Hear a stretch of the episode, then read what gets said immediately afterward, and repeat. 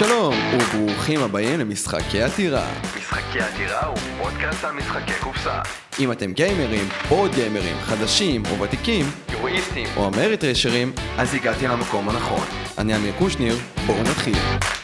מצטרף אליי היום ארז שניידר. מה קורה ארז? מה קורה אמיר? שמח להיות פה כמו תמיד. כיף שאתה חוזר אלינו לעוד פרק. כבר הספקנו להתגעגע אפילו אפשר להגיד.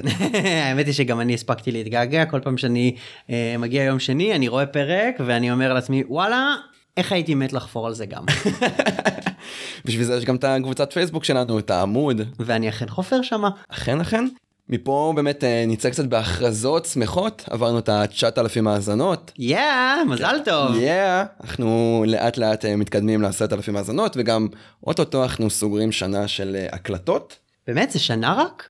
זה כאילו זה מלא מלא מלא זמן אבל זה כאילו מרגיש שהיית פה תמיד כזה.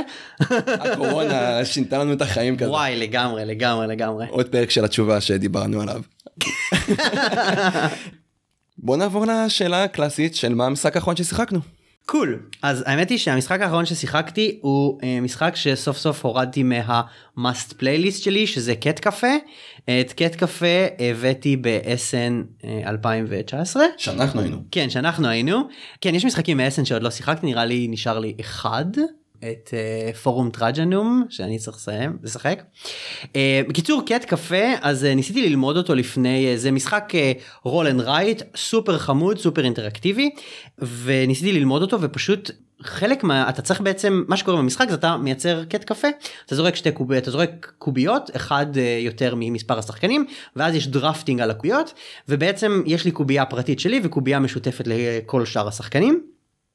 ו- ואז יש איזה מין אלמנט כזה של קודם כל זה מוסיף אינטראקציה ל roll and writeים שהם תמיד uh, עם עצמך ואז בעצם אתה יכול להחליט איזה קובייה אחת מחליטה לאיזה גובה אתה בונה את הבניין והקובייה השנייה מחליטה לאיזה דבר אתה בונה זה יכול להיות uh, uh, בית לחתולים כרית לנמנם עליהם צמר או כל מיני דברים כאלה וכאילו לא היה לי כוח ללמוד את מה כל דבר עושה כי כי זה היה. um, לא יודע סתם הייתי עייף במשך שנה ככה זה כשאתה אבא. ואז ראיתי את פול גרוגן וכאילו זה משחק א' זה חמוד כי גם יש תחרויות על כל מיני אתה צריך ממש לשים לב למה מה האחרים עושים כדי לדעת מה לבנות. וגם וואלה הגעתי למסקנה שאני ממש אוהב רולן רייט כי זה כאילו קצת כמו זן כזה. אתה בא אתה זורק את הקובייה או שולף קלף ואז כזה חושב לך בקטנה אין יותר מדי אפשרויות וזה.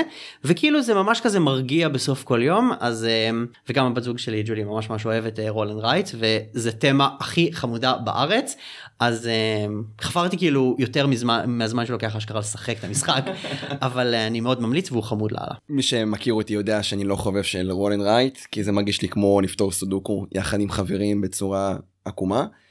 דווקא איך שאתה מציג את זה עם האינטראקציה אולי זה יהיה ה roll and write שאני כן יאהב אני חושב שיש, שיש סיכוי לא רע שתחבב אותו כאילו הוא לא איזה המשחק וואו אני חייב לשחק אותו וזה אבל וואלה הוא כיף הוא אינטראקטיבי הוא נגמר בול בזמן ו, ו, וזהו כאילו.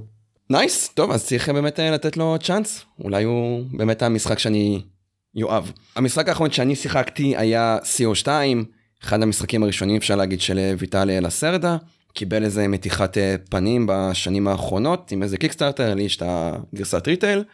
למעשה זה סוג של משחק קלאסי של ויטל הסרדה, יש את ה main action, הפעולה העיקרית, שאתה יכול לבחור אחת משלושת הפעולות האלה, ואז אתה יכול גם לעשות כמה executive actions שאתה רוצה, יש עוד שלוש פעולות, ובסופו של דבר המשחק הזה הוא semi co-op, אנחנו מנסים להציל את כדור הארץ מכל הזיהום שקורה, זה מאוד uh, רלוונטי להיום. מה שבעצם קורה, אחד השחקנים מציע תוכנית של איזשהו מפעל ירוק, ואז שחקן אחר בונה infrastructure, ועוד שחקן בונה את המפעל. מאוד מאוד מגניב, מאוד מאוד מספק, מאוד מאוד יפה, כמו כל המשחקים אה, של הסרדה. אפשר להגיד שזה הלסרדה אהוב עליי, ובמיוחד בתור מישהו שהוא לא כזה חובב של הסרדה, זה אומר הרבה. מפה נעבור לנושא של הפרק. אלכס בוגדונובסקי דיבר איתי לעשות איזה פינה של פעם בחודש, הכר את המעצב, יש לנו המון מעצבים שאנחנו אוהבים יותר או אוהבים פחות, מסטפן פלד, שם פיליפס, אריק לנג, יש אין ספור מעצבים ואנחנו לא באמת מדברים על אותם אנשים, לא נותנים להם את ה spotlight, והוא אמר בוא נעשה איזה תוכנית כזאת שאנחנו ניתן spotlight לכל מעצב. מפה פניתי לארז, שהוא חובב גדול של אור רוזנברג, שאיכשהו בעברית אי אפשר לרשום הוא הוא, ו- בסדר, אי אפשר לרשום את זה, א', ו', ו', ה', זה תמיד יוצא... כן נכון אולי אווה אווה אווה. זה תמיד יוצא מאוד עקום. שאני יכול להגיד שסוף סוף יצא לי לשחק באחד המשחקים של אה, הוא הוא ו... יותר מאחד השנה. נכון, יותר מאחד השנה, והופתעתי מכמה שהמשחקים שלו טובים, כאילו ציפיתי שהם יהיו טובים, אבל לא ציפיתי ש... אבל לא ציפיתי שהם יהיו כאלה טובים, ולפני באמת שנחפור פנימה, תנו צ'אנס למשחקים של רוזנברג. אם לא שיחקתם תשחקו, עצרו הכל, תמצאו את החבר הקרוב לביתכם שיש לו משחק של רוזנברג ותעשו את זה. לגמרי ואני החבר הקרוב ביותר לביתכם סתם לא. אז אה, באמת אה, בואו נתחיל עם כמה מילים על אה, רוזנברג. קול אז אה, האמת היא שלא אני כאילו לא לא מהחופרים יותר מדי אה, על אה, על אה, רקע של המעצבים וכאלה אבל קצת קראתי לפני הפרק ומסתבר שהבן אדם אשכרה מתפרנס מזה כ full time job שלו אה, מהרגע שהוא סיים את התואר שלו אה, המשחק הראשון שהוא הוציא הוא ב-1997 ומאז הוא full time game designer שזה מאוד מאוד מרשים. מצד שני יש לו לדעתי בטח 4-5 כניסות ל top 100 משהו כזה אני מנחש. אז אני מניח שזה מאפשר לך אה, לחיות אה, כלכלית. חוץ מזה הוא, ה, אה, הוא הקים את לוקאוט שפיל מסתבר שזה הם מפרסמים כל מיני משחקים יורואים סופר יבשים אבל אה, נראה לי את ברן פארק הם הוציאו את ההרחבה של ברן פארק. אז אז אני מניח ש... ש, ש אין לי פואנטה. אז אז זה מאוד מאוד קול כי כאילו אני אני מכיר מעצבים שהיו כל מיני דברים לפני נגיד אה, סטפן פלד היה דוקטור לסאמפינג או שזה היה ריינר ריינר קיניציה בטוח אני כאן יצא דוקטור למתמטיקה ופלד נראה לי היה מנהל. כן מנהל בית ספר או משהו כזה כן אז אז זה מגניב שכאילו מישהו שאשכרה כן כמעט 25 שנה פול טיים ג'וב שלו זה להוציא משחקים ולעצב משחקים זה very cool. בהתחלה המשחק הראשון שלו הוא בוננזה אה, נראה לי נעבור על משחקים בסדר כרונולוגי. כן אז המשחק הראשון שלו הוא בוננזה ובוננזה הוא דווקא מהמשחקים היותר מוכרים שלו כי המשחקים הראשונים שלו הם היו פחות מוכרים. אה, בוננזה הוא סוג של פארטי גיים כזה אה, משחק. אה, סחר בפלפלים פלפלים או שועית או... כן, נכון או שועית נכון משהו כזה יש לך יד של פלפל של שועית. יש לך יד של שועית ואתה בעצם יש כל מיני סוגים של קלפי שועית ואתה מחליף עם אנשים שונים קלפים ואתה שותל את הקלפים שלך ויוצר סריות ובהתאם לזה עושה סקורינג. זה משחק מצחיק משא ומתן כזה מאוד מאוד פתוח. זאת אומרת אתה ממש יכול לעשות מה שאתה רוצה ברמת המשא ומתן. אין חוקים שממש מגבילים אותך וזה משחק אה, חמוד filler-י semi filler-י כזה אה, משחק משפחתי מסיבות חמוד יצא לנו לשחק די בתחילת התחביב את בוננזה, ה price tag שלו מאוד מזמין. זה משחק שכיף לשחק אותו בסופו של דבר, הוא עובד גם כן. בערך בכל player count. פשוט אה, התבגרנו מעבר לזה אני חושב. כן ואני גם פחות אוהב משחקים כל כך פתוחים שאתה יכול לעשות מה שאתה רוצה כי אני לא טוב במשא ומתן. fair enough. cool אז אם אנחנו ממשיכים ככה בהתפתחות האווה רוזנברגית אה, הוא הוציא כל מיני משחקים שאני אישית לא שמעתי עליהם Mamma Mia Klunker Bargain Hunter אה, ולדעתי אין עליהם שום דיבור ממשי. אני זוכר שאת Mamma Mia זה משהו כזה עם פיצות שכשהתחלנו את התחביב היה מלא פוסטים? של סיילים שלו כן יש מצב שגם אחד מהחבר'ה שלנו רצה לקנות אותו והוא דיבר איתי על זה ואני פשוט אמרתי לו שמע אני לא מכיר את המשחק אז אני באמת. אה, fair enough. ואז בעצם ב-2007 אווה רוזנברג מוציא את אגריקולה. מה שאני הבנתי המבקרים מאוד מאוד הופתעו כי הוא היה, אה, הוא היה ידוע במשחקים שהם קטנים פילרים חמודים כאלה ופתאום מגיע משחק יורו כבד ואגריקולה זה ממש הספתח לאווה רוזנברגיות אה, שנדבר עליה עוד בפרק אבל אם אתם תשימו לב בעצם כשאנחנו מדברים על משחקים של אווה רוזנברג רואים איזה מין אה, חוט שני שנשזר בין כל המשחקים ויש דברים שמאוד מאוד מאפיינים את המשחקים שלו. רובם worker placement האלה שאני אדבר עליהם הם יורו כבדים יחסית תמה אפס מלא מלא חוואות מלא חיות אה, חווה אה, ובעצם אגריקולה הוא הראשון שעושה את זה. באגריקולה אנחנו משחקים משפחת חוואים כל שחקן יש לוח שחקן בלוח שחקן יש את הצד של הבית שבו גרים האנשים זה העובדים ויש לנו את החווה שבה אנחנו מגדלים כל מיני דברים אה, מגדלים חיות מגדלים אה, מגדלים ירקות וכל מיני דברים כאלה.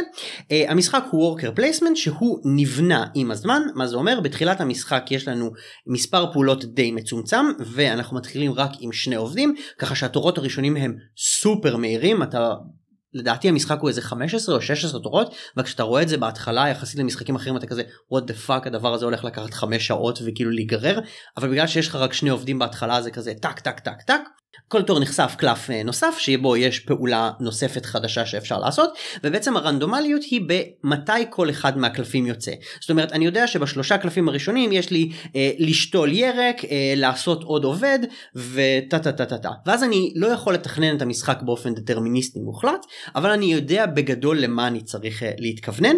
בנוסף לזה אחרי כל אה, ש, נגיד שלושה ארבעה תורות בערך יש לך איזשהו תור של הרווסט שבו אתה קוצר את הירק הירקות שלך, אה, החיות מתרבות ואתה צריך להאכיל את המשפחה שלך.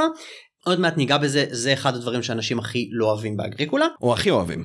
כן, אוקיי, כן, אני, אני, אני מחבב את זה מאוד, אבל, אה, אבל נדבר על זה עוד שנייה. ובעצם ככה המשחק מתפתח. עכשיו, המשחק הזה הוא בניגוד למשחקים מודרניים. סופר טייט זאת אומרת האוכל להאכיל את העובדים שלך זה אתה ממש צריך לתכנן. זה לא פעולה כזאת אה אוקיי טוב אני אעשה עכשיו איזה פעולה פחות יעילה אני אקח אוכל ואז אני מאכיל את העובדים. לא. אתה צריך לקחת את האוכל בזמן לשתול אותו לאחר כך יש לך בעצם קלפים במהלך המשחק שאתה יכול לשדרג את הבית שלך לקנות תנור לקנות כל מיני מכונות שיודעות להמיר ירקות לאוכל בצורה יותר יעילה ואתה חייב מאוד מאוד לתכנן את המשחק סביב האוכל. אני שיחקתי במשחק הזה כולה פעמיים האמת היא אבל במשחק הראשון לא ניסיתי להשיג נקודות ניצחון ניסיתי רק להאכיל את המשפחה שלי וזה כאילו היה כזה ממש ממש חונק אז המשחק הזה הוא מאוד מאוד טייט ואם אתה לא מתכנן אותו נכון נדפקת קצת. אני זוכר שראיתי פוסט אה, בקבוצות שלנו ב... נראה לי באנבורד שעשו כזה סיכום משחק מי שמכיר את המשחק הזה 70 נקודות מי שזה פעם ראשונה שלו 30 נקודות עוד מישהו שזה פעם ראשונה שלו מינוס 9. אוקיי כן אז זה נכון כי באגריקולה מה שקורה זה שאתה צריך שיהיה לך אחד מכל דבר אתה צריך שיהיה לך נגיד פרה אחת וחמור אחד וכבשה אחת אה, לפחות ואם יש לך אחד אז אתה נגיד מקבל נקודה ואם יש לך שתיים אז אתה מקבל חמש נקודות ושלוש אתה מקבל עשר נקודות משהו כזה אבל אם אין לך משהו אז אתה מקבל מינוס נקודות. ובאמת אם אתה לא מכיר את המשחק אז מה שקורה זה שאתה כל הזמן מנסה להכיל ואז שוכח לחלוטין מהנקודות וזה לגמרי קרה לי. עוד דבר שאני מאוד מאוד אוהב במשחק אה, זה שבתחילת המשחק אתה, אתה עושה דראפט לקלפים שגם קלפים שיש להם איזושהי פעולה מיידית וגם קלפים שנותנים לך כוחות קצת יותר אה, רציניים. ובמשחק הראשון אני אמרתי לעצמי אוקיי אני אעשה דראפט אני אקח את הקלף הזה אני אשחק אותו זה אני אעשה פה שמה אבל לשחק קלף זה פעולה והפעולות בגלל שיש כל כך מעט מהן אז הם כל כך טייט ולפעמים תופסים לך את המקום של לשחק את הקלף אז אתה אשכרה לא מגיע ללשחק את רוב הקלפים והחוכמה היא לדעת לעשות דראפט נכון ככה שגם הקלפים הם יוצרים סינרגיה מסוימת וגם קלפים שאתה יודע אוקיי זה קלף שיהיה לי נורא נורא קל לשחק והוא יכול לתת לי בונוס מיידי או זה קלף שאני עכשיו אה, בונה אסטרטגיית משחק ואני הולך אליו כי אני יודע שבסוף המשחק הוא ייתן לי לא יודע 10 15 20 נקודות וזה מאוד מאוד מאוד נחמד כי זה מכוון לך את המשחק. מצד אחד מצד שני זה יוצר גיוון אינסופי. יצאו לאגריקולה אני חושב אין ספור הרחבות. בטוח מעל 10 um, הרבה מהרחבות הם פשוט דקים חדשים. יש כל מיני uh, דקים uh, שנותנים עוד יכולות מיוחדות הדקים הם יש להם שמות uh, כאותיות באנגלית ואז יש את האקס דק שזה דק של חייזרים שחייזרים עושים לך כל מיני דברים בחווה זה לא אמור להיות מאוזן זה אמור להיות נורא מצחיק. אין אפילו יכולת להגיב על האקס דק. אני יודע שזה אחד מהמשחקים הכי אוהבים על רדו וג'ן ורדו גם באחד הפודקאסטים שלו דיבר שכשהם משחקים אגריקולה לא יודע מתי הם עושים את זה אבל יש איזשהו קטע שג'ן יושבת חצי שעה מתכננת את המשחק שלה ורק אז הם מתחילים. רדו ממש יוצא מהחדר, ג'ן שם ואז היא קוראת לו ומתחילים לשחק. אתה יכול קצת להסביר את האמרה הזאת כי בתור מישהו שלא שחק אגריקולה זה הרגיש לי כזה רגע המשחק הוא עד כדי כך יורואי חסר מזל שאני יכול לתכנן את המשחק שלי לשבת לא יודע עם דף ועט או בראש שלי חצי שעה ולהבין מה אני רוצה לעשות במשחק. אז בגלל הרנדומליות של הסדר שיוצאים הבניינים או שנחשפות הפעולות החדשות אז אי אפשר לגמרי לעשות את זה. אבל למשל יש עניין בגלל שאתה מתחיל רק עם שני עובדים ואתה צריך יותר עובדים בשביל לשחק אה, טוב או נגיד לעשות אה, סקור גבוה אז אתה צריך לתזמן טוב את מתי אתה בונה מתי אתה בונה אה, חדר לילד שלך מתי אתה מוותר על העובד ולא עושה איתו פעולה ואשכרה עושה ילד כדי שבתור הבא יהיה לך את, ה, את העוד עובד הזה אבל אז אתה צריך לתכנן שיהיה לך מספיק אוכל בשביל להאכיל אותו. אז בגלל שאם אתה מפספס את הטיימינגים האלה בשביל לבנות חדר כמובן שצריך את העצים ואת האבן אה, יכול להיות אם אתה משדרג את החדרים שלך אז בגלל שיש מין איזה שרשרת אירועים כזאת שאם אתה דופק אותה יותר מדי אז אתה ממש מחוץ למשחק אז ניתן פלוס מינוס לעשות תכנון כזה. חוץ מזה בגלל שהקלפים נותנים לך איזשהו מין נרטיב למשחק או מכוונים לך את המשחק אז אתה יודע אוקיי אני עכשיו ארצה בתור נגיד 5 או 6 אני רוצה שבערך יהיה לי 5 עץ ו3 אבן ואז אני אבנה את הקדרה כדי שאני אוכל להמיר בקלות אה, אוכל וכולי וכולי וכולי. אני לא בדיוק זוכר את כל שאר הדברים אז אני לא יודע לתת סצנריונים יותר ספציפיים אבל אתה יכול פחות פחות או יותר לנתב את הנרטיב של המשחק ככה שאתה יודע אותו לדעתי לעשות את זה חצי שעה קודם כל אני לא הייתי נהנה לשחק ככה בלי שום קשר ל, ל, לשום דבר לאגריקולה. חוץ מזה אני, אני אישית לא שיש לי המון ניסיון אבל אני לא רואה איך אפשר ממש לתכנן את כל המשחק קדימה בגלל הרנדומליות הזאת בדרך שנחשפים הדברים. וחוץ מזה גם אתה יכול לתפוס לי פעולה ו- או לגנוב לי את הבניין שאני רציתי לבנות ואז אמפק. נראה לי אחת הסיבות שהם משחקים במשחק הזה והאלמנט הזה של לתפוס את המקום אפשר לחיות בלעדיו כאילו תפסת לי את המקום ויש לי מספיק מקומות שאני יכול לתפוס. אולי שווה לתת לרדו דולר בפטריון ולשאול אותו יותר אה, לחפור בנושא הזה. תכל'ס זה, זה יכול להיות מעניין. אני אני אני אישית מאוד מאוד אוהב את uh, אגריקולה. אני מאוד אוהב את כמה שהוא tight. אנחנו נדבר על עוד משחקים שמרגישים כמו אגריקולה uh, אחר כך אבל אני מאוד מאוד אוהב את כמה שהוא מרגיש tight כמה שהוא מצריך ממך תכנון. מצד שני ברגע שהדברים האלה יוצאים לפועל זה ממש כיף. זה סופר מספק שבסוף אתה כזה מצליח אוקיי ההאכלה הזאת היא כבר non issue ועכשיו אני צריך למקסם לעצמי את הנקודות לסוף המשחק וכאלה ממש ממש כיף. זה בכלל באובי רוזנברג משחקים של אובי רוזנברג לפחות הכבדים אתה מרגיש שיש איזו התפתחות עם המשחק. אתה מתחיל מאוד מאוד קטן עם מעט מאוד עובדים ומעט מאוד יכולת ומעט מאוד פעולות ולאט לאט אתה גדל גדל גדל ובסוף המשחק זה כזה לא, לא תמיד הוא מתפוצץ אבל אם אתה מאוד אוהב את זה אז זה כזה ממש ממש מספק סוף משחק. תשמע טין נשמע משחק שכמו שהוא הרבה זמן במאס פליי שלי או בוויש ליסט שאני צריך אה, באמת אה, לשחק אותו. זה יקרה. זה יקרה ב-2021. כן. כן צריך למצוא מישהו שיש לו את אגריקולה. דורון. נכון לדורון יש. נכון אז דורון אה, בוא נשחק. חוץ מזה יש אגריקולה Family ואגריקולה all creatures big and small זה דברים שהם יותר קלים יש את uh, all creatures זה רק לגדל חיות ויש את Family uh, שזה לא יודע אגריקולה light הבנתי שלגיימרים לא מומלצים יש גרסה יותר light בלי הקלפים של אגריקולה יש ממש לוח uh, נוסף של בלי המקום של לשחק את הקלפים שמוסיפים סיבוך מאוד מאוד גדול למשחק הם גרסאות light לא לא יודע אני לא, אישית לא שיחקתי אבל לא שמעתי דברים מאוד מאוד טובים עליהם לגיימרים. הבנתי גם שהגרסה של הזוג ה-all creatures and small כבר עדיף להישאר עם אגריקולה ונילה. כן אגריקולה עובד מאוד מאוד טוב בשתיים האמת היא שלא שיחקתי אותו ביותר משתיים אני נורא נהניתי. אוקיי um, cool ואז מגיע 2008 ואווה רוזנברג משחרר את Le Havre. Le Havre נראה לי שיחקת השנה מאוד מאוד אהבת. אמ, Le Havre ממש ספוילר לדברים שלי. אה shit, סליחה. אוקיי אז הקטע של Le Havre זה שבעצם יש לכם מספר סוגים של סחורות וכל סחורה יש כמה צדדים למשל אה, אמ, טיט ולבנים. זה הגיוני טיט ולבנים. או חיטה ולחם אה, או נגיד. אה, יש טיט ולבנים. כן טיט ולבנים או אה, חיטה ולחם, חיטה צד אחד חיטה, צד אחד לחם, או ברזל ופלדה, אז בעצם יש משהו כמו עשרה סוגי משאבים, אה, יש נקודות על הלוח, ובעצם כל סיבוב מוסיפים משאבים, זאת אומרת מוסיפים עוד חיטה, עוד פרה, אה, עוד שני דגים וכולי, ככה ש... ככל שאתה עושה דיליי של לקחת משאבים אז אתה תיקח יותר מצד שני אתה מסכן את ה... אתה מסכן את זה שיקחו לך את המשאבים אה, ובעצם אתה צריך להחליט האם אתה רוצה לעשות אה, פעולה של לקחת משאבים או לעשות אה, פעולה של בניין. עכשיו בתחילת המשחק המשחק מרגיש נורא איטי זאת אומרת אתה לוקח דג זה כל הפעולה שלך אתה לוקח חיטה זה כל מה שאתה עושה אתה הולך לבניין ועושה something בבניין והמשחק מרגיש מאוד מאוד איטי.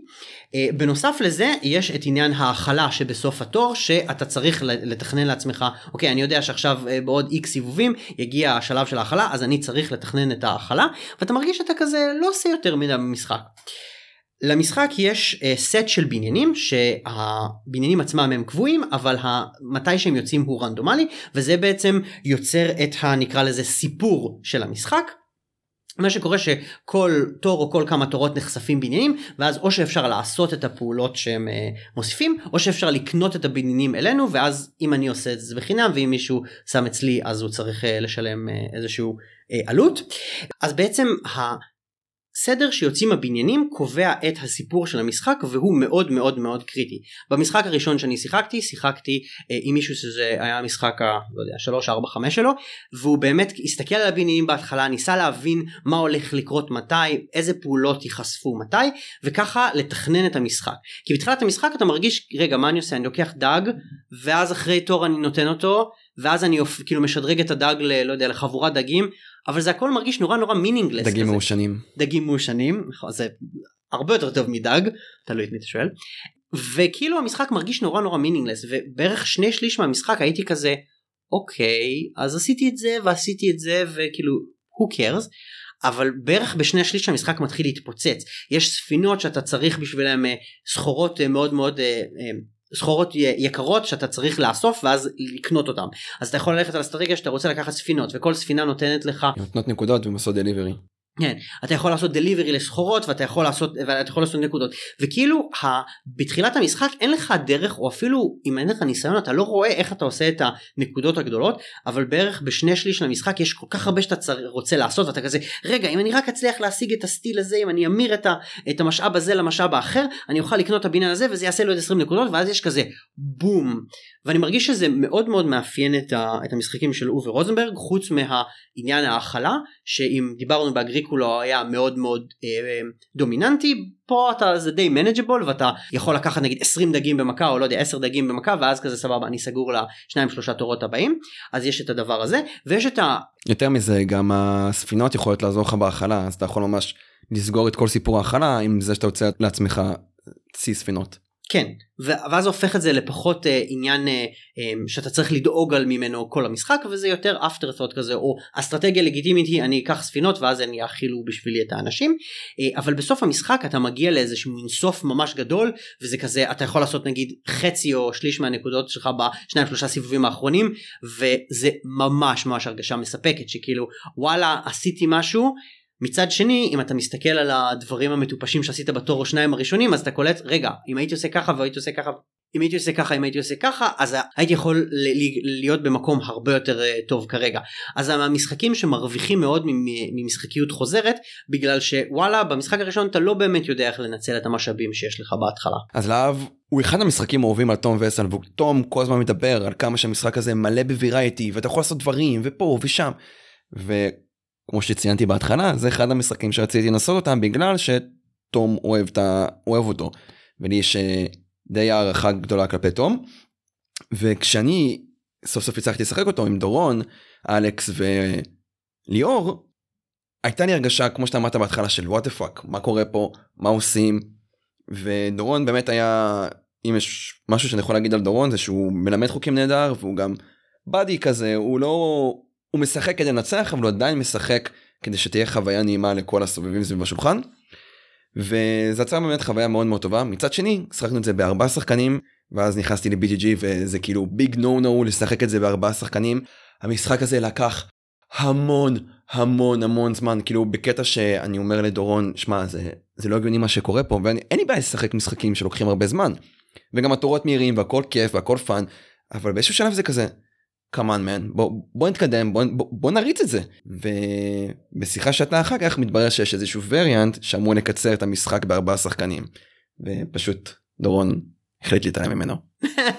אבל בגדול זה משחק שהוא מאוד מאוד טוב והוא זינק אצלי ב wishlist של משחקים לקנות. לצערי הוא יחסית יקר לדעתי כאילו הוא יחסית יקר למה שהוא. הוא, יש בו המון תוכן יש בו המון דברים הוא די מכוער כי הוא יחסית ישן הוא נראה ממש עם ארט אה, שעשו בצייר כזה לדעתי כן אם יהיה מחיר טוב עליו אני לגמרי אלחץ על ההדק לגמרי אני ממליץ לאנשים שלא שיחקו את להב, לא לחכות חמש שנים כמוני ולשחק אותו. לגמרי אני חושב שהוא מביא משהו מאוד מאוד שונה אה, לשולחן הוא מרגיש מאוד שונה ממשחקים אחרים בגלל שאין לך יש לך רק עובד אחד אתה לא צריך לתכנן את כל התור שלך אתה גם לא יכול לתכנן את כל התור שלך כי יש לך רק דוד אחד אה, וכל התקדמות המשחק מרגיש מאוד מאוד כיפי. צחקו את זה בשניים או שלושה שחקנים, אל צחקו את זה ביותר. ב-2009 אובי רוזנברג מוציא את At the Gates of Lo Young. אז יש משחקים של אובה שהם שונים מהמשחקים האחרים אם אתם תשימו לב אגריקולה ולהב ונגיד קוורנש נדבר עליו עוד מעט יהיה איזה דברים שמאוד מאוד דומים At the Gates of Lo Young מאוד מאוד מאוד שונה אני אפילו לא יודע איך להגדיר את המשחק הזה כאילו איזה אה, מכניקה יש לו. אז משחק חוואות בסין העתיקה. יצירתי מאוד. כן הכל זה חוואות אה, ספנות אה, סחורות דברים שלא יודע peaceful. peaceful בדיוק. cool um, cool. אז המשחק הוא בעצם משחק card driven um, יש לו וריאנט סולו מאוד מאוד מומלץ אני קניתי אותו בגלל הווריאנט סולו. הוא נראה לי ב top 10 של ה-one player guild של uh, אה, BGG שתמיד הרי ממליצים על ה Mage Knight ועוד כמה משחקים אחרים ו-The Gates of Leon הוא היה נראה לי תקופה מסוימת out of print לא יודע אם הוא עדיין בפרינט אבל הוא תמיד מומלץ שם והוא אפילו היה איזה סוג של ג'ם כזה כשהוא היה בתקופה של אה, בין פרינטים או out of print. מה שיפה ב-The Gates of Lo Young מבלי להסביר אפילו מה המכניקה זה שהרבה משחקי סולו יורואים זה אוקיי תביס את התוצאה הכי טובה שלך או משהו כזה זה נמצא בזה ב-The Gates of Lo Young אבל בגלל שהמשחק הוא סקור טוב זה 20 נקודות ו score נמוך זה 15 נקודות אז כל נקודה ממש ממש ממש חשובה וכאילו המשחק מרגיש סופר tight ויש איזשהו sense of accomplishment שאתה מצליח לעשות עוד נקודה. זה משחק מאוד tight מאוד קשה שעובד ש... שעשה אדפטציה מאוד טובה לסולו משחקי משחק סולו שונים מספיק מהחוקי משחק אה, multiplayer אה, כדי שהם יהיו כדי שייצרו משחק סולו אמיתי ולא אוקיי הדבקתי עכשיו איזה וריאנט סולו אה, אבל אם נחזור אחורה בוא, בוא נדבר בעצם על מה קורה במשחק. במשחק יש לך מין איזה לוח שחקן כזה שלך שבו יש לך את ה tracker נקודות שלך ויש לך איזשהו market שממנו אתה יכול לקנות אה, ממנו אתה יכול לקנות אה, ירקות. ואז אתה מקבל איזשהו ואז אתה מקבל יד של ארבעה קלפים היריב שלך משחק מקבל יד של ארבעה קלפים עוד עצה אל תשחקו את זה ביותר מנגיד שלושה אפשר עד ארבעה נראה לי שניים זה הסוויט ספוט שלו. ואז אתה צריך ואז נחשף קלף. ברגע שנחשף קלף אתה צריך להחליט האם אתה רוצה לקחת קלף אחד מהיד וקלף אחד ממה שחשוף או לזרוק קלף אחד. ואז עוברת האופציה לשחקן אה, שממולך לקחת קלף אחד מהיד שלו או לקחת קלף אחד מהדיסקארד וככה עד שמישהו לוקח קלפים הוא מדסקר את כל מה שנשאר לו ואז השחקן השני צריך להחליט. אז יש לך מין איזשהו מתח של אוקיי יש לי עכשיו יד של ארבעה קלפים אני נורא רוצה שתיים. אם אני אזרוק את הקלף אולי היריב שלי ייקח לי את הקלף הזה. אני לא יכול לבחור שני קלפים מהיד שלי אולי אם אני אחכה אז יצאו קלפים יותר טובים שיותר מתאימים לאסטרטגיה שלי אה, וכולי. ברגע שלקחנו את שני הקלפים האלה אני שם אותם לפי סוגי הקלפים יש ארבעה סוגי קלפים יש דוכנים שאנחנו יכולים להחליף ירקות בירקות אחרים יש אה, אנשים שנותנים לנו כוחות מיוחדים יש לקוחות מזדמנים שאנחנו צריכים לתת להם שלושה קלפים אה, אנחנו צריכים לתת להם מספר ירקות והם ייתנו לנו מספר נקודות או לקוחות uh, קבועים שבהם כל תור אני צריך לתת להם איזשהו שני ירקות ויש איזשהו איזון בכסף שאתה מקבל מהמכירות לכל אחד מהלקוחות. אז יש לך גם עניין של לאזן את, ה, את, הלקוח, את כמות הלקוחות שלך בשביל לקבל את המספר המקסימלי של, ה, של הכסף של כסף. יש לך גם את העניין של אה, כוחות מיוחדים שאני יכול למשל פתאום לעשות פעולות בלוח של היריב שלי ואתה גם יכול לעשות דברים במקביל. זאת אומרת אתה לא ממש חייב לחכות אפשר לשחק את התור שלי בתור בז, כאילו אפשר לשחק סימולטנית את התור שלי ואת התור שלך. שזה מעולה. שזה מעולה ממש מעולה זה מוריד את זמן המשחק לאפשר להגיע לשעה נגיד. אה, ואיך שאתה בעצם קונה נקודות זה החלק המאוד מגניב. אז בכל תור כל נקודה הנקודה הראשונה סליחה עולה שקל. כל נקודה עולה כמה נקודות ש... שיהיה לך. זאת אומרת אם יש לי עכשיו שלוש נקודות אז נקודה ארבע עולה שקל ונקודה חמש עולה חמש שקל. אז ככל שאני קונה נקודות יותר מאוחר אז הם יעלו לי יותר. מצד שני יהיה לי כבר מנוע שמביא לי ירקות שווים שאני יכול לספק ללקוחות אחרים. אז יש מין איזה בלנס תמיד של אני חייב כל הזמן לעשות נקודות בהתחלה וכל הזמן אני לא יכול להשקיע את כל הכסף שלי במנוע כי אז אני אוותר על נקודות זולות בתחילת המשחק. וזה למה גם הסקורים הם תמיד אני מנצח מישהו בנקודה אז זה אחלה. הרבה פעמים אתה שוויון ואז יש איזה מין tiebreaker של כמה כסף נשאר לי או משהו כזה. אז זה משחק סופר tight, אה, קצר, מהיר, חכם וגם מיוחד מאוד מאוד שונה מהדברים האחרים שאווה רוזנברג עשה. מגניב זה נשמע כמו עוד משחק שנכנס עכשיו ל-must play. כן אני, אני צריך לשחק אותו מתישהו באמת לא לוקח הרבה זמן. Um, אחלה. אז אני אדלג על Glass Road כי לא שיחקתי אותו למרות שהוא ב wishlist שלי וב2014 הוא מוציא את Patchwork Patchwork משחק polyomino קטן חמוד. uh, משחק לזוג שבו אתה בונה שמיכת טלאים מטיילים polyomino כאלה. ועכשיו גם uh, אמרת את השם שלו גם בעברית. נכון. יצאו עוד משחקים אווה רוזנברג לפני לדעתי שנה או שנתיים הוציא סדרה של שלושה משחקי polyomino ש... ממה שאני שמעתי הם לא יצאו מאוד מוצלחים Spring Meadow Indian Summer ועוד משהו אין לי המון מה להגיד כי לדעתי כולם מכירים את Patchwork uh, אבל זה לדעתי המשחק הכי מוכר by far של אווה רוזנברג ועוד מעט כשנדבר על Feast for Odin נראה איך הוא לקח את Patchwork או למעשה כשהוא פיתח את Feast for Odin הוא חתך חלק מהמכניקות של Feast for Odin ויצר ממנו משחק שלם Patchwork. אני אישית לא חובב של משחקי polyomino ובגלל זה אני גם לא כל כך חובב של Patchwork. אבל מה שהם מרשים בעיניי שמשחק שהוא בערך לוקח חצי שעה עדיין חדר לו לטופ 100 ויש לו סוג של הערכה בקהילה. כן אני חושב שזה משחק אה, בסיס מאוד מאוד מומלץ ומשחק גייטווי שאתה רוצה להתחיל אותו את התחביב כי וואלה הוא לא מסובך הוא כיף הוא מאוד מספק המשחק נורא יפה בסופו של דבר וזהו. היידה. אז נמשיך אה, קדימה במנהרת הזמן. אופס אז ב2013 הוא מוציא את קוורנה. הופה. הופה. Now you're talking. יפ. אז קוורנה הוא האח הגדול של אגריקולה כמעט כל מה שאמרתי על אגריקולה הוא נכון לקוורנה. איך הוא האח הגדול אם הוא בא אחריו? כי אה נכון אוקיי. הוא האח הגדול של אגריקולה אבל רק בגלל שהוא פשוט יותר גדול פיזית לא בגלל שהוא יותר uh, יותר צעיר. Uh, בגדול כל מה שאמרתי על אגריקולה נכון uh, לגבי קוורנה רק שהוא יותר גדול. יש יותר תורות יש הרבה יותר מה לעשות. המשחק הרבה יותר פתוח. יש יותר דברים שאפשר לבנות. אתה בעצם אתה משחק חבורת uh, חוואי מערות אם אתה אומר אתה משחק גמדים אם אני זוכר נכון. גמדים אוקיי בסדר חוואי מערות נשמע לי יותר מגניב אה, ובעצם חוץ גמדים חוואי מערות יאללה גמדים חוואי נשמע סופר קשוח. חוץ מזה שאתה מגדל חיות אה, מגדל ירקות וכולי אתה גם חוצב מערות אה, בונה מכרות יהלומים מכרות פחם שולח את העובדים שלך למסעות ואז הופך אותם ללוחמים שמשדרגים את עצמם וכולי וכולי המשחק אני חושב שאנשים אוהבים אותו יותר מאגריקולה כי הוא לא טייט כל כך. לא קשה להכיל את העובדים שלך ואם נתקעת בלי אוכל סבבה פשוט תעשה איזה פעולה אחת או שתיים שהן קצת פחות יעילות and you're good. יש הרבה יותר מה לעשות קשה מאוד מאוד להיתקע בלי פעולה טובה לעשות והמשחק מרגיש קצת יותר קולי כי יש כל מיני uh, בניינים יותר uh, כי יש כל מיני בניינים יותר מגניבים שאתה יכול לבנות וכוחות מיוחדים יש הרחבת כוחות מיוחדים שהופכת את המשחק לאסימטרית ואני אישית פחות אוהב אותו כי הוא מרגיש פחות מהודק ופחות טייט אבל הוא לגמרי אגריקולה רק בקצת יותר גדול. אני שחקתי את אה, קוורנה ומאוד מאוד נהניתי ממנו אפשר uh, להגיד שהוא בהחלט אחד המשחקים הכי טובים ששיחקתי השנה כי הוא נותן לך תחושת סיפוק אני אפילו ברמת האבסטרקטיות של זה ש... הגמד שלי העובד שלי יצא למסע והוא עלה ברמה אז אני ממש מספר לי איזשהו סיפור שאחד הבני משפחה שלי ממש יצא ושחט גובלינים והשיג איזשהו גביע קדוש ועשה ככה וככה ובגלל כל הדברים האלה הוא השתפר והשיג עוד אה, ציוד. גם כמו שציינת המשחק הזה הוא יחסית סלחן אם יש כאילו יש כל מיני סיבובי הכלה במשחק ואני כזה אוי אני שכחתי שאני צריך להכין את העובדים שלי אבל פתאום אתה רואה שעל הלוח יש מקום שיש בו הרבה אוכל או אתה יכול לשתול את האוכל ואז אה, לקבל אותו והכל מאוד כאילו נקי כזה ו... ו...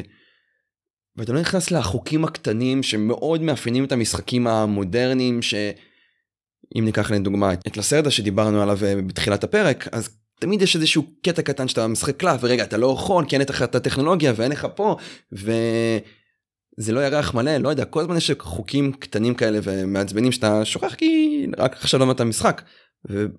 בקוורנה זה היה מאוד אוקיי אתה הולך לפה אתה מקבל את זה אתה הולך לפה אתה מקבל את זה אתה עושה את זה אתה כאילו הדברים הרגישו מאוד ברורים לפחות לי. אני חושב שזה משהו שמאוד מאפיין את אובר רוזנברג שכל פעולה היא פעולה יחסית אטומית היא מאוד מאוד קטנה הלכתי לפה קיבלתי את זה הלכתי לפה שדרגתי את הדבר הזה אין פעולות אין רצף פעולות סופר ארוך כזה שאתה צריך להבין אם אהבת את הניקיון של קוורנה אתה חייב לשחק אגריקולה כי הוא עוד הרבה יותר נקי לדעתי לוקח להסביר את אגריקולה לא יודע 10 דקות נגיד שזה עוד חצי מהזמן שבקוורנה שהוא גם משחק מאוד מאוד פשוט יחסית. תכלס כן, בזבזנו את רוב הזמן של ההסבר להסביר מה המקומות עושים וקצת האיקונוגרפיה, אבל בדיוק. בהחלט היה אפשר להתחיל לשחק- ו...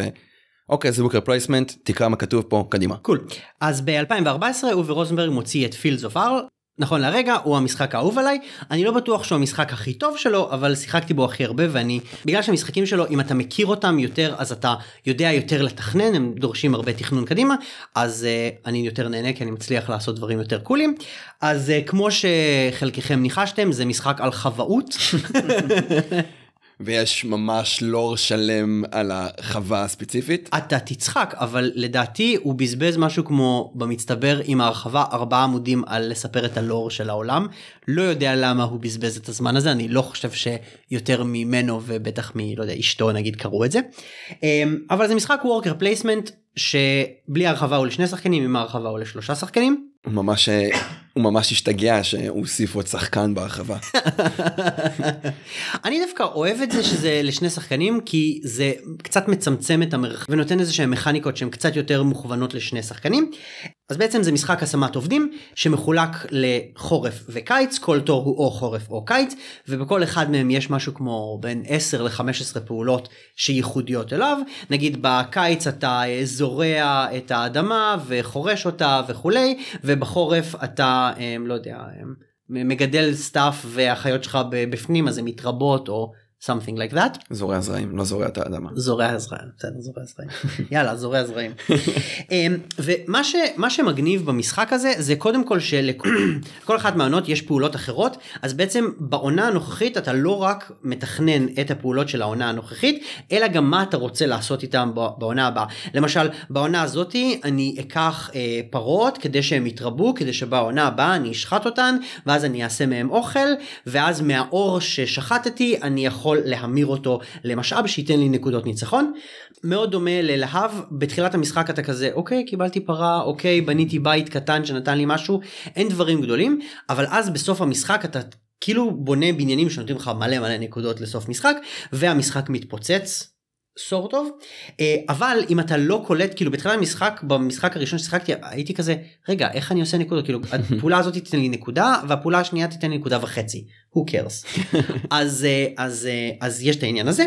יש עוד עניין מאוד מאוד מגניב שבו אתה קונה אה, כרכרות ואו שאתה שולח אותם עם סחורות למקומות מרוחקים כדי לקבל איזה שהם נקודות או שאתה יכול להפוך את הסחורות לצד השני ואז בעצם הסחורות משתדרגות. אם למשל יש לך צמר אז אתה הופך אותו לבגד או אם יש לך לא יודע בשר בשר מעושן whatever. וזה איזשהו מנוע ללעשות נקודות שאחר כך אתה יכול נגיד אם יש לך סט של כמה, מ, כמה מילים שונים אז אתה יכול למכור אותו בשביל הרבה נקודות או משהו כזה. אז גם יש את העניין של התכנון הזה כי אם לא תכננת בסוף המשחק לא יהיה לך את כל הסחורות השוות האלה כדי למכור אותו. וגם יש את העניין של אוקיי מה אני רוצה? האם אני רוצה להשתמש בסחורה עכשיו? האם אני רוצה לשלוח אותה והיא תהיה לי תקועה עד הסיבוב הבא? אז יש איזשהו עניין של בלנסינג כזה של uh, המשחק. חוץ מזה בגלל שזה משחק של שתיים אז מי, מי שמשחק שחקן ראשון אז הוא מאוד חשוב ויש עניין שאתה יכול לקחת פעולה לא מהעונה שאתה נמצא בה אם אתה קצת נתקע. אבל אז אתה מוותר בעצם על להיות שחקן ראשון תור הבא אז יש מין איזה מתח כזה שאני אישית מאוד מאוד אוהב אותו בפילד זובר ואני מאוד ממליץ. אז Fields of Arle הוא לצורך העניין נשמע כאילו בקנים עם איך שאתה מתאר את זה שהוא לקח משחק ועשה לו איזה גרסת 1.5 עם טוויקים כאן אני מוצא איזשהו similarity ל Le Havre עם ה... כמו שתיארת עם הכרכרות והספינות והשדרוגים של המשאבים פלוס זה בסופו של דבר משחקים של, של רוזנברג הם משחקים לשניים שלושה זה שזה הופך את player count הרבה יותר גבוה זה נראה לי מטעמי נוחות ומכירה אבל uh, כאן שהוא בא ואומר מההתחלה זה משחק לשתיים זה סוג של אמיץ בעיניי. כן אני מאוד מאוד אוהב את זה גם שזה ה player count העיקרי שאני משחק בו הרחבה מוסיפה את זה לשלוש וקצת פותחת את המשחק ואם דיברנו על player count מוזר אז Caverna אפשר לשחק עד שבעה אנשים. Don't do it. Don't you dare to do it. כן. אוקיי אז אני אלך קצת uh, קדימה ואנחנו נגיע ל Feast for Odin שלדעתי הוא הכותר הכי מוכר או הוא שהכי הרבה מדברים עליו היום. בדיוק אני חושב שזה אז בעצם Feast for Odin זה קצת הלחמה של Patchwork ו Fields of Arle אז מה שקורה ב Feast for Odin זה השמת עובדים ופה אווה רוזנברג went all out אם ב Fields of Arle יש לך נגיד 25 מקומות אז ב Feast for Odin יש לך 60 אני חושב והקטע של Feast for Odin זה שבעצם יש ארבעה טורים אמ, ובכל אחד מהטורים יש פעולות ועלות עובדים שונה. זאת אומרת הטור הראשון זה פעולות חלשות עם עובד אחד שני עובדים אה, פעולות יותר חדשות חזקות ועד ארבעה עובדים במכה. כשבעצם אה, המשחק הוא מאוד מאוד רחב אתה יכול להחליט שאתה הולך לצוד לוויתנים אתה יכול להחליט שאתה מגדל חיות אתה יכול להחליט שאתה הולך לחקור איים ובגלל שיש כל כך הרבה פעולות אם אתה משחק את זה נגיד בשתיים או שלושה לא ניסיתי לשחק את זה ביותר אז הלוח הוא כל כך פתוח שיחסית מעט מאוד חוסמים לך. חוץ מזה הוא לקח את אלמנט ה polyomino ובעצם הסחורות הן ובעצם הסחורות הן טיילים שאתה מכניס על הלוח שלך ובעצם חוסם נקודות income זאת אומרת ככל שאני שם אה, יותר טיילים על הלוח אני גם מקבל income בכסף יותר וגם מקבל income בסחורות יותר שאחר כך עם הסחורות האלה אני יכול לעשות עוד דברים. עוד דבר שהוא מאוד אווה רוזנברגי שכל תור אתה מקבל עוד עובד אז המשחק מתקדם ואתה יכול לחקור איים נוספים שהם נותנים לך עוד מקומות להניח אריחים ובעצם המשחק כאילו גם נגמר באיזה מין sort of grand finale אני אישית פחות מחבב אותו קודם כל ריבוי האופציות הוא קצת יותר מדי לטעמי ואתה יכול זה יכול להיות ממש multiplayer solitaire אם אתם לוקחים אסטרטגיות שונות לחלוטין. פה אלמנט ההאכלה למשל הוא מאוד מאוד מינורי זאת אומרת די קל להאכיל את העובדים שלך למרות שעם הזמן זה נהיה יותר ויותר קשה ובעצם המשחק מרגיש קצת פחות מהודק יש המון המון מה לעשות יש המון דברים שהם מגניבים עשית איזה מין קומבינציה מגניבה של אה, טיילים על הלוח שלך ועכשיו פתאום יש לך הרבה יותר הכנסה ואתה מכניס יותר אה, סחורות אז זה ממש ממש מגניב אבל אני לא מרגיש שיש איזה אהה moment כזה בסוף המשחק שכזה בואנה איזה אדיר זה היה אמ, וקצת זה קצת over כאילו בשבילי זה קצת over בשנה שעברה קיבלתי ממך את ההרחבה שעדיין לא ניסיתי שהבנתי שמאוד מאוד מתקנת אותה אה, אבל זה לגמרי ב must try שלי. must play זה מעבר ל must try. נכון must play. אני גם יצא לי לקרוא קצת על, על הנורווגים ההרחבה של Feast for Odin שהיא אמורה לעשות את המשחק ליותר tight. נראה לי שגם אה, מנואל ברגר אמר שזה סוג של הרחבת must למשחק. קדימה תן לזה צ'אנס ואני אבוא לשחק אה, בגרסה המהודקת יותר. יאללה קבענו. cool? cool. אז בוא נדבר שתי מילים על ניוספיורד. ניוספיורד קיבל ביקורות פחות טובות זה משחק השמת עובדים אובר רוזנברגי מאוד קטן זה מתרחש בנורבגיה אתה משחק חו... דייגים נורבגים. איזה גרוע זה. המשחק הוא גם מאוד מאוד קטן מבחינת הפעולות זאת אומרת יש משהו כמו 5 או 6 פעולות שאפשר לעשות אבל המשחק מאוד חמוד אתה יכול לקחת פאפאז שנותנים לך עוד יכולות מיוחדות בתור אבל אז אתה צריך להכיל אותם. באמצע המשחק אתה מקבל איזשהו סט של בניינים שרק אתה יכול לבדות אותם אבל אם אתה לא בונה אותם אחרי איזה שניים שלוש תורות אז הם נפתחים לכולם וכולם יכולים אז בעצם יש את הבניינים ההתחלתיים שהם נותנים לך את האסטרטגיה הראשונית אבל אז באמצע המשחק אתה מקבל איזה מין מכה קטנה ואתה צריך לתקן את עצמך. אני שיחקתי אותו פעמיים ולא הרגשתי שאף פעם ההפתעה הזאת באמצע המשחק הייתה נורא נורא או אישית עכשיו לשני יש משהו שהרבה יותר טוב ממני אני מאוד מאוד אוהב אותו כי הוא נגמר בשעה סופר קל להסביר אותו והוא ממש ממש זורם וכיפי והוא קצת יותר רגוע וצ'יל ולא צריך לתכנן סופר קדימה אה, יחסית למשחקים האחרים. למה אתה חושב שהוא קיבל פחות אה, אהבה בביקורות ואני חושב שהוא גם נמצא לו אי שם ב-300 פלוס ב-BGG? אני חושב שהוא משחק פחות סטנדרטי זאת אומרת ההכלה שם היא לא אתה צריך להכיל אלא כמה דגים פחות תקבל כל תור. יש עניין של אינקאם שהוא של דגים שהוא מאוד מוזר שהוא הולך לאיזה מין פוט צדדי ואתה צריך פעולה בשביל לקחת אותם בשביל להשתמש. הוא קצת משחק שעושה דברים מוזר ושונה. לדעתי אובי רוזנברג כנראה ניסה לחדש במכניקות ופשוט אנשים פחות התחברו אליהן. או שפשוט ציפו לאגריקולה 2.0 3.0 וזה לא ממש זה והוא הרבה הרבה יותר קל ממשחקים אחרים. אז גייטווי טוב לרוזנברג יכול להיות הניוספרד? אני לגמרי אני ממש רוצה להשיג אותו ולשחק עם uh, בת זוג שלי. קול cool. והמשחק האחרון שנדבר עליו זה משחק מהשנה הלרטאו שלדעתי לא הגיע לחנויות עוד משחק אה, השמת עובדים uh, עם טוויסט. יש מצב שהוא יהפוך להיות משחק של 2021 בקצב הזה. אני חושב שהוא כבר יצא ויש עליו כבר ביקורות ו-how to play וכאלה אז uh, אני חושב שיש אותו לפחות באירופה. אוקיי. הקטע שלו זה השמת עובדים ובתחילת המשחק אתה מקבל מספר uh, מועט של עובדים והלוח המשותף יש לו כל מיני מקומות שאם אתה שם את העובד שלך ראשון אז זה עולה לך עובד אחד אבל אם אתה רוצה ללכת למקום אם מישהו אחר רוצה ללכת למקום אז הוא צריך כבר לשים שני עובדים. אז יש את העניין הזה של תחרות על מקומות ומי שם ראשון האם אני, האם אני מאמין שהבן אדם האחר יתפוס לי את המקום ו, וכמה זה ידפוק אותי אחר כך? אז יש אלמנט קול אחד. והאלמנט השני זה בעצם איך שאתה מקבל נקודות סוף משחק ועובדים. ואז יש את הקטע של איך אתה משיג עובדים. בעצם יש לך איזה מין בניין ובבניין יש חלון ומה שכתוב מתח... בחלון הזה זה כמה עובדים. עם המשאבים שאתה משיג תוך כדי משחק יש אגב 12 משאבים כאילו כל בכל אחד מהמשחקים הוא מוסיף אוקיי יאללה לא היה כלב במשחק קודם אז יאללה אני אוסיף כלב עכשיו אני רוצה אה, יש כלב בקוורנה. יש כלב בקוורנה נכון באגריקולה לא היה. אה, יש אה, זה טוב יש כבשים זה חמורים יאללה בוא ניקח ירגזי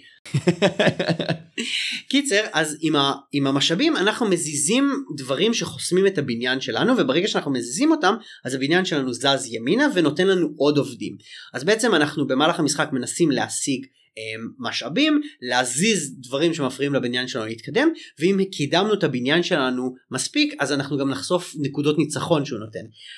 חוץ מזה יש קלפים שבמהלך המשחק גם אני ממיר משאבים לנקודות ניצחון או שאני משתמש בהם בשביל לקבל כוחות נגיד אינקאם כל תחילת תור או כל מיני דברים כאלה אז אני צריך בעצם לאזן קצת את המשחק שלי לפחות ממה שאני ראיתי של משחק קלפים כמה אני מזיז את הבית שלי כמה אני משקיע בלבנות מנוע שיביא לי עוד עובדים שיוכלו להביא לי עוד uh, משאבים וכולי והוא נראה גם טוויסט מאוד מאוד מגניב על משחקי השמת עובדים ועל ה income של עובדים או income של אה, נקודות ניצחון אה, מבית אווה רוזנברג. זה נשמע משחק ממש ממש מעניין גם בשונה משאר המשחקים שציינת עד עכשיו נשמע כאילו יש פה איזה אינטראקציה כל המאבק הזה על המקומות שאתה צריך לשים יותר עובדים משחקן אחר או מלכתחילה לשים עובד כדי לחסום את אחד השחקנים האחרים. האלמנט של להזיז את מבנים נשמע לי מאוד מאוד מספק כי אתה גם מקבל עובדים ואתה גם מקבל נקודות וכאילו זה, זה נשמע כאילו fun fun in the sun. לגמרי זה נשמע לי משחק מאוד מאוד מגניב ואם אמרת את המילה אינטראקציה הסיבה שלא שמעתם אותה בפרק בגלל שאין המון אינטראקציה במשחקים של אובר רוזנברג. משחקי השמת עובדים לפעמים אתה תופס אה, באגריקולה אתה יכול לתפוס יותר ב Feast for Odin כאילו אתם יכולים להיות בחצאים שונים של הלוח רוב המשחק ווואלה אנחנו שני אנשים שמבלים קצת זמן ביחד באותו חדר. שזה מאוד אה, מתאים למשחקים שארז אוהב וכאן זה היה לי קצת מוזר שתום אה, מאוד אהב את אה, Le Havre. אם עכשיו אני צריך לבקש ממך לדרג את המשחקים של רוזנברג, איך אתה מדרג אותם? אוקיי, okay, אני חושב שכרגע אני הכי אוהב את Fields of Arle, שני אגריקולה, שלישי בטח להב, ואז פור אודין, לפחות הגדולים אה וניוספיורד איפשהו שם באמצע כי הוא פשוט משחק מוזר קשה לי לתקוע אותו ברשימה הזאת. זה מה שמוביל אותנו לסוף הפרק עם ההמלצות של ארז עם הדירוג של ארז יכול להיות שאתם מסכימים איתו יכול להיות שאתם לא מסכימים איתו דברי סיכום. היה לי ממש ממש כיף אני חושב שלא מדברים מספיק על המשחקים של אוב רוזנברג אני יכול להבין את זה מצד אחד מצד שני אני חושב שהם מאוד חכמים מאוד כיפים ושווה לאנשים להתנסות והם חר... והרבה מהם הם intro טוב לנגיד worker placement וזהו אה, תמשיכו לשחק. אז אה, ארז תודה רבה שהצטרפת אלינו לעוד אה, פרק של משחקי הטירה כמו תמיד תודה שאתה פה ואתה מביא מהידע שלך ומביא מה... מהעולם שלך והמון המון השקעה מהצד שלך של להסביר לנו על המשחקים ומי זה בכלל רוזנברג ולמה הוא עושה את הדברים האלה ואני חושב שזה נתן כאן לקהל המאזינים סוג של מושג איזה משחקים יכולים להתחבר אליו יותר ולהתחבר אליו פחות. אני אישית יכול להגיד לכם שאני ממליץ לשחק לפחות אחד מהמשחקים שלו כי הם באמת טובים והזמן לא לא פגע בהם להב מרגיש לי כמו משחק מודרני לגמרי שיצא מהשנה שנתיים האחרונות. לגמרי אני חושב שזה נקודה מאוד מאוד טובה המשחקים שלו לא ישנו רע. אז אה, שוב תודה רבה שהצטרפת אלינו לכם המאזינים תודה שאתם אה, איתנו שאתם מלווים אותנו את ה-9,000 האזונות האלה. אנחנו מתקרבים לסוף שנה ו... אנחנו אפילו מקליטים פרק של המשחקים הכי טובים שהקלטנו השנה, אף על פי ש-2020 הייתה שנה מאוד מאוד מוזרה, זכינו להכיר שחקנים חדשים, הרבה אנשים הצטרפו לקהילה עקב הקורונה והסגר, מצד שני שחקנים אחרים החליטו דווקא להסתגר והם פתאום נעלמו מהקהילה, אז יש לנו כאן כזה שנה שהיא חמוץ מתוק. ממליץ לכם אה, להיכנס ליוטיוב שלנו, לעשות subscribe, ללחוץ על הפעמון כדי שיעלה הסרטון של המשחקים הכי טובים ששיחקנו השנה, תוכלו לצפות בו. בלי קשר, אתם מוזמנים אה, לקנות סליבים בעזרת אה, קוד Castle Games דרך אתר MTL, להיכנס ללינקים שלנו של האפיליאציה, של אה, אמזון, איזושהי דרך קטנה לתמוך ולעזור לפודקאסט הזה להתקיים. ספרו לנו בתגובות מה המשחקים של רוזנברג שאתם הכי אוהבים, אתם הכי רוצים לנסות, למה אתם לא שיחקתם עד עכשיו משחקים של רוזנברג, איזה מעצב הבא אתם תרצו שנדבר עליו. אז שוב פעם, תודה רבה ארז, תודה לכם המאזינים. אנחנו סיימנו, תמשיכו לשחק.